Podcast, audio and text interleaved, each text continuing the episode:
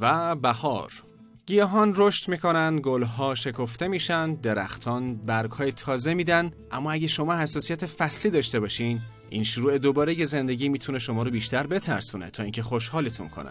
پاتون رو که از خونه بیرون بذارید در عرض چند دقیقه شروع به عطسه کردن می‌کنید و دچار گرفتگی بینی میشید.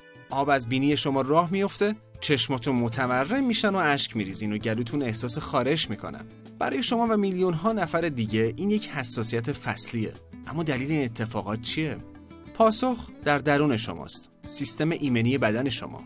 حساسیت فصلی که به اون تب یونجه یا التهاب قشای مخاطی بینی نیز میگن عمل بیش از حد سیستم ایمنی بدن به عواملی که در حقیقت خطرناک و مضر نیستند گرده های گیاهان و درختان، هاگ های قارچ ها و کپک ها راه خودشون رو به سوی مخاط بینی پیدا می‌کنن و بدن ما به این مسافران بیزرر مانند باکتری های عفونی حمله می‌کنه. سیستم ایمنی بدن قابلیت یادآوری داره. به این معنی که هنگامی که یک ماده خارجی به عنوان عاملی تهدید کننده شناسایی بشه گلبول های سفید نوعی پادتن خاص ترشح می‌کنن که در حمله بعدی اونها رو شناسایی کنه. این باعث میشه که سلول های بدن مواد شیمیایی ملتهب کننده مانند هیستامین آزاد کنند که با تحریک سلول های عصبی و رگ های خونی غشای مخاطی باعث تورم و نشر مایع از اونها میشن. به عبارت دیگه خارش، عدسه، گرفتگی و آبریزش بینی. آلرژی اغلب برای اولین بار در سنین کودکی بروز می‌کنه. اما چرا برخی از افراد دچار آلرژی میشن و برخی دیگه نه؟ آلرژی معمولا در بعضی خانواده ها بیشتر وجود داره. بنابراین یکی از دلایل اون می‌تونه وراثت باشه. در حقیقت نقص در یک ژن که سیستم ایمنی بدن رو کنترل می‌کنه باعث بروز آلرژی میشه. محیطی که شما توی اون بزرگ شدین هم توی این کار نقش داره. در کودکی در معرض مواد حساسیت زا قرار گرفتن باعث میشه که شما کمتر به آلرژی دچار بشید.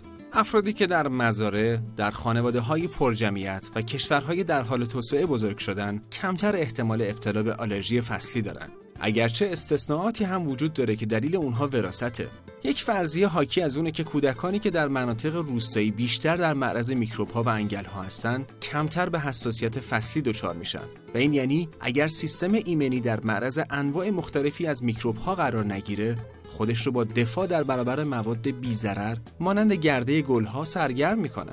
فرضیه دیگه اینه که سیستم ایمنی که به وسیله مجموعی از عوامل بیماریزا تحریک شده باشه کمتر به عوامل حساسیتزا واکنش نشون میده. به دلیل اینکه ما اغلب در معرض گرده گلها هستیم اونها یکی از عوامل حساسیتزای رایج هستند. اما موادی مانند گرد و غبار موی حیوانات نیش حشرات برخی داروها بعضی غذاها نیز می‌تونن باعث تحریک سیستم ایمنی بدن و آلرژی بشن. بعضی از این واکنش ها می‌تونن ترسناک باشن. یک واکنش آلرژیک می‌تونه به یک آنافیلاکسی تمام ایار تبدیل بشه که معمولا با تورم شدید، تنگی نفس، افت شدید فشار خون همراهه و می‌تونه مرگبار باشه. همچنین بدن می‌تونه واکنش آلرژیک نسبت به خودش داشته باشه که باعث اختلال های خودیمنی مانند MS، سل و دیابت نوع اول میشه. اما حتی داشتن علائم غیر کشنده نیز می‌تونن باعث دردسر شما بشن. بنابراین شما چه کاری می‌تونید انجام بدید؟ داروها می‌تونن در کاهش علائم به شما کمک کنند. رایجترین اونها از چسبیدن هیستامین ها به سلول ها جلوگیری می‌کنن. این آنتی هیستامین ها التهاب رو متوقف می‌کنن. همچنین ها می‌تونن فعالیت سیستم ایمنی بدن رو کنترل کنند. راه حل دیگه ایمنوتراپیه یعنی در معرض قرار دادن عمدی و کنترل شده که بدن به مقادیر رو به افزایش مواد حساسیت سا که می‌تونه به سیستم ایمنی ما بفهمونه که این مواد خطرناک نیستن. و اگه شما خیلی به ماجراجویی علاقه دارید یک راه غیر معمولی هم وجود داره. انگل های هنگامی که کرمهای قلابدار دندانهای خودشون رو در دیواره روده فرو می‌کنند موادی از خود ترشح می‌کنن که فعالیت سیستم ایمنی رو کم می‌کنن برخی مطالعات نشون میدن که کرمهای قلابدار می‌تونن حساسیت فصلی رو درمان کنن. و همین دلیل در کشورهای توسعه یافته جایی که کرم قلابدار کمتر پیدا میشه حساسیت فصلی شایع تره البته می‌تونید صبر کنید تا حساسیت فصلی شما تموم بشه. این یورش ناگهانی گرده گلها در فصل بهار تا اواسط تابستان تدریجا کاهش پیدا می‌کنه. اما با شروع فصل بعد دوباره برمیگرده.